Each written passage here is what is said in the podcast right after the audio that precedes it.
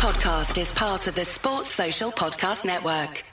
Fire for them, fire for them. If you're looking for that 35 bag umbrella and all damn thing there, keep it locked with this Dysonomics podcast. Podcast, podcast, podcast, podcast.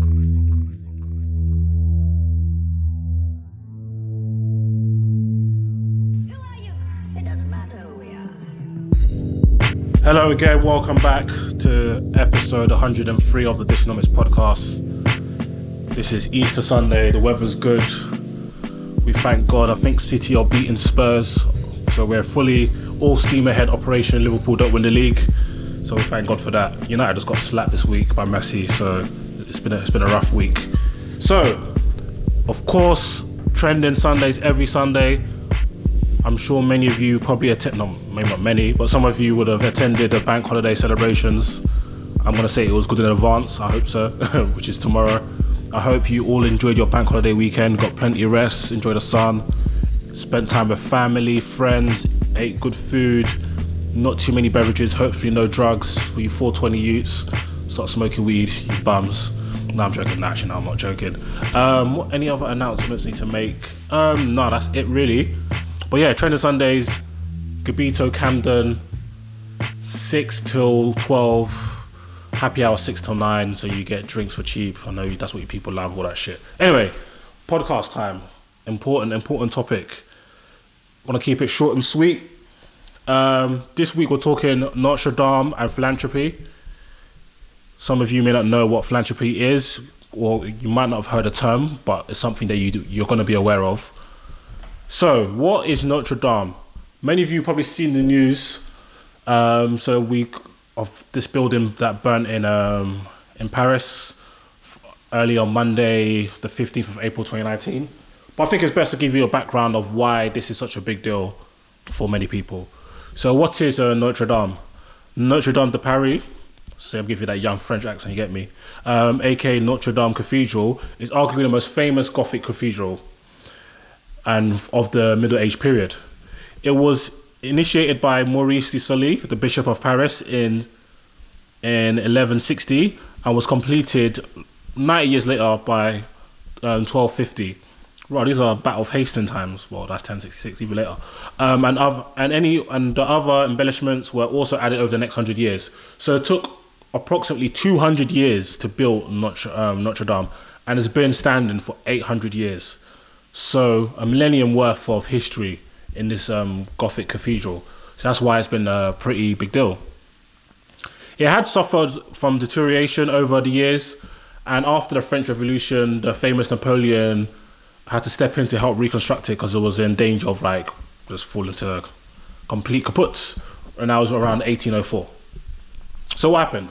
As stated earlier, Monday the 15th, there was a fire and the latest gist, um, which came out yesterday, which is Friday the 19th of April, was that maybe a computer uh, malfunction or computer glitch, I say, may have caused the fire, which is kind of crazy.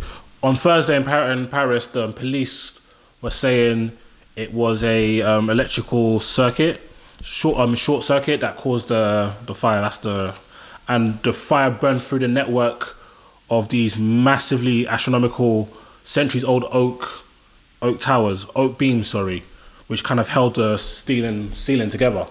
So, and there was actually refurbishment um, works going on as well. So at first people was like, "Right, what type of dodgy builders came in and pammed this building?"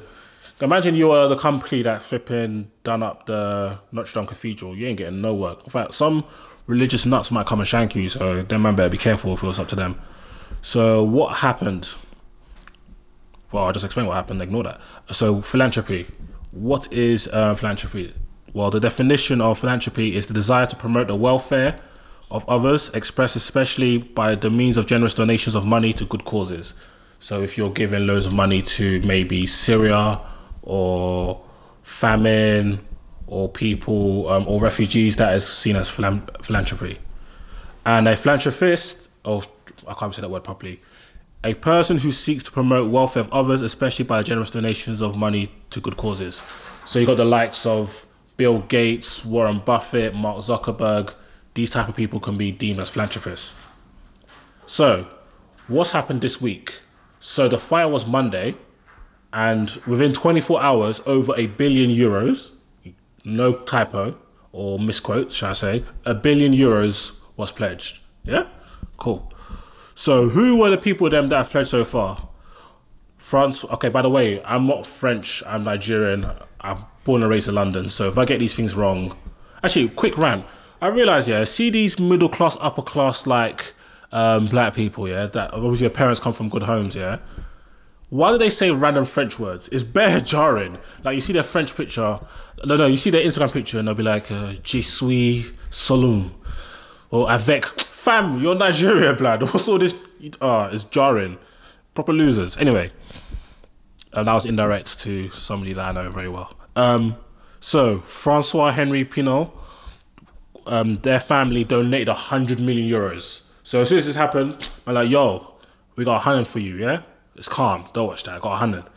Then, a rival, Bernard Arnault, the CEO of LVMH, which is Louis Vuitton, um, Moet Hennessy. The only reason I'm saying Louis Vuitton in that way is because I watched a documentary on Louis Vuitton, so that's how they pronounce it. That's how I'm gonna pronounce it. You get me? So he's the richest man in Europe, and he plays double that. So he's like, raw, 100 M's, light work, double that. And then the Benta- Bettencourt Meyers, fam- Meyers family, who um, control L'Oreal, they're like, man, man I can't try to stun on us. We'll match that. So another 200 million, just like that. Um, Patrick Pouyanné, the CEO of Total, which is a French oil company, the biggest French oil company, he slapped another 100 M's. He wasn't trying to do the 200, but man had a 100, man 100 and duffel bag. So he slapped it through. So that was 600 million euros, just like that. And some other notable, notable I think Standard Chartered, so they might have offered a few some money. Oh, Apple CEO Tim Cook he tweeted they're gonna donate some money as well, and the pledges have cleared one billion euros, and that was just like that. So why this is a topic? Because I've seen a lot of tweets about it, and right, rightfully so. A lot of people were not happy with what they saw because that wasn't nobody's house. Nobody died. Nobody was injured, but a billion bust out a bando like that man came to go your duffel bags and just empty the table. We got money, we got money there straight. It makes no sense because we've seen so many tragedies across the world where this level of philanthropy was not available like that. So people like Ra, Grenfell Tower, Flint, Michigan, Syria, refugees, all this type of stuff. And and you're thinking, yeah, like, what's going on? How did man just magic money out of thin air? Okay, cool. So what do these people stand to gain? People who who listen to Dysonomics and now are watching Dysonomics, and people listen to this podcast will be like, yeah, you've been talking about YouTube for weeks. Listen, all in, not in my time, God's time. You get me? Good thing comes to those who wait. Um, I always say incentives drives behavior. Yeah, so it's always good to look at when you're assessing somebody's behavior. You got to look at their incentives, and that will probably lend you to why they are behaving in the manner that they are. So, what do you stand to gain? for freeing up the funds to help some old building, which is it sounds reductionist, but that's really what it is. Help building up some old building. So tax. So you can actually charitable donations, depending on where you're donating and how you're doing so, and obviously depending on what country they have different rules, can be tax deductible. What does that mean? So the charitable um, the charitable contributions deduction allows taxpayers who make substantial charitable gifts and take sizable tax deductions for the year which which they made these donations. So if you drop mad peas, you can get that you can get that written off your tax bill. Under French law, individuals can deduct 66% of a charitable gift on their taxes, while businesses can claim back 60%. So this is a very, very big, big chunk. So man are like, yeah, we're gonna do this, and then we're gonna get some P back in terms of tax deductions. I think I saw some uh, um, some journalists tweeting that some of these people that I mentioned, so the Pinault, um, Benta, Benta, whatever these youths' names are, I don't really care about them, man. There, actually, no, no, I care about the LVMH. Like, come on, sponsor this Dysonomics, please. Like, I want, I'm ready to drip. Um, but I don't care about L'Oreal. But the they um the article was claiming that the journalist was claiming that they are asking for a ninety percent. So even the extra ones are like, yo, I know the rule is sixty, but You want to drop an extra 30 on that. Do you know what I mean? Which is quite insane. And obviously that enraged some people. And but people are still saying, but they're still giving away money. They don't have to. But what you need to understand is that philanthropists tend to do this, especially towards the end of their time, because they're trying to secure their legacy. So I'm I was mentioning names of people involved in this building 800 years ago, 900 years ago. Their names are going to be in history forever. So these people are paying their way into history. So in 500 years' time, when people talk about, oh yeah, the Notre Dame, yes, um, the Pinault family helped redecorate, da, da, da. like you're securing your legacy. Always, once you start become a multimillionaire, there's really and truly, what can you not buy? Especially when you become a multi-billionaire, what could you not buy? Everything else is just about clout and image. Clout and image. Oh yeah, man's got a boat. I'm gonna, I'm gonna grab a bigger boat. Oh, you got island. I'm gonna get a bigger island. But also, you wanna be able to leave a legacy for your family's name when you're gone, because obviously you can't take 50 billion worth of assets with you to the grave. Like you can't just, know, you can't put like a flipping boat in your grave. Listen, be buried in a boat. You can't take it to the afterworld. Well, as far as we're aware. So, legacy and tax donations, which come hand in hand, is the big, big reason, in my opinion, and in I think rational common sense, behind what we're seeing right now. So, before I wrap up this podcast, just to give you some insight to some large donations that have been made in recent years or have been pledged in recent years. The biggest is well the most significant that Warren Buffett has ever made, and people, many of you may know Warren Buffett, a very successful um, wealth manager, asset manager. He lives a quite simple life, which kind of annoys me because he's got mad P. Um, his most significant charitable, charitable donation was a 37 billion, not million, pledge to the Bill and Melinda Gates Foundation, which we'll talk about later. This donation, originally pledged in 2006, will take effect upon his death, as he's directed by his will. If I was a foundation, I might start slipping some pills into man's, some some anthrax into man's thing. I'm not trying to free up these funds. Um, former, um, no, not former, Facebook founder and CEO Mark Zuckerberg and his wife Priscilla Priscilla Chan have um, have given gave what this is in 2017 2016 time gave 1.9 billion dollars. This is mad p to the Chan, Zuck- Chan Zuckerberg Foundation, the non-profit arm of their own organization. Also, if you look at um, Michael Dell, the founder of Dell Computers, and his wife Susan, the Dells gifted $1 billion as a part of an endowment for their own charitable organization, um, the Michael and Susan Dell Foundation. And Microsoft founder Bill Gates and his wife Melinda, they um, gave a donation totaling $4.6 billion worth of Microsoft stock to the foundation, which they began in 2000. So, this has helped um, philanthropic efforts on health, development, and education worldwide. My boys gonna start pamming me because my voice is, my pronunciation of shit is terrible. Um, so, this is what um, Warren is um, donating to. And just a little quick freestyle, I don't even have this um, in notes written down. Philanthropy goes beyond just charitable donations. Um, I was watching something on CNBC regarding um, universities in America because I wanted I was doing some research into why the university is quite a controversial thing in, in the United States.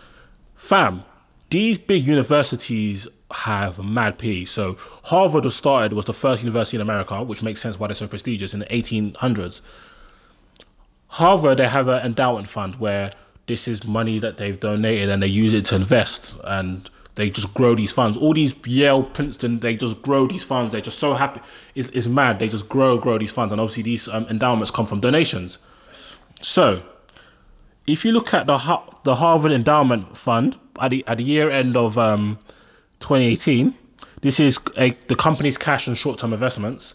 Harvard had a f- total of $39.2 billion. This is university where people go to read book, yeah? Facebook, in comparison, one of the top 10 biggest companies in the world in terms of market cap, $41.1 billion. So it's comparable to Facebook, yeah? If you look at um, the 2017-2018 school year, the number of um, the total sum of money raised by US colleges and universities was forty-seven billion dollars. Yeah, and if you look at um, the endowment funds, I mentioned Facebook's was forty-one point one billion, Amazon's is forty-one point two, Coca-Cola is sixteen billion, but Harvard's is thirty-nine. Harvard's is almost three times the size of Coca-Cola. And if you look at the total endowment in terms, so this is short-term cash, no cash and short-term assets in America for in terms of universities, it totals six hundred and sixteen billion dollars. So no, crazy, crazy, and when you think about it, oh, and guess how much of that? Guess how much of these funds the university spend?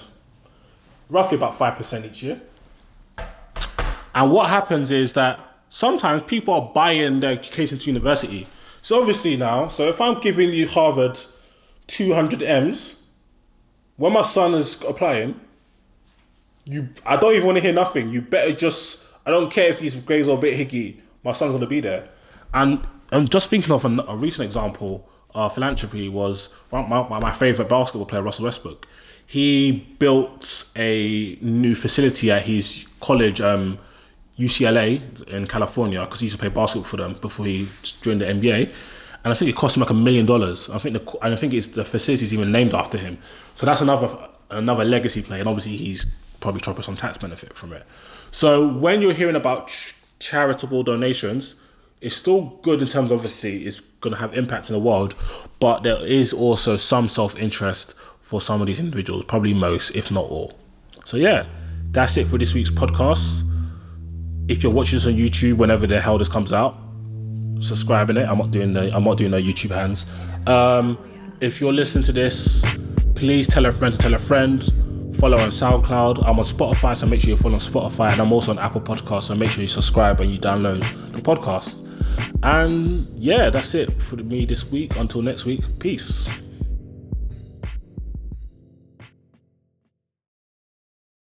Sports Social Podcast Network.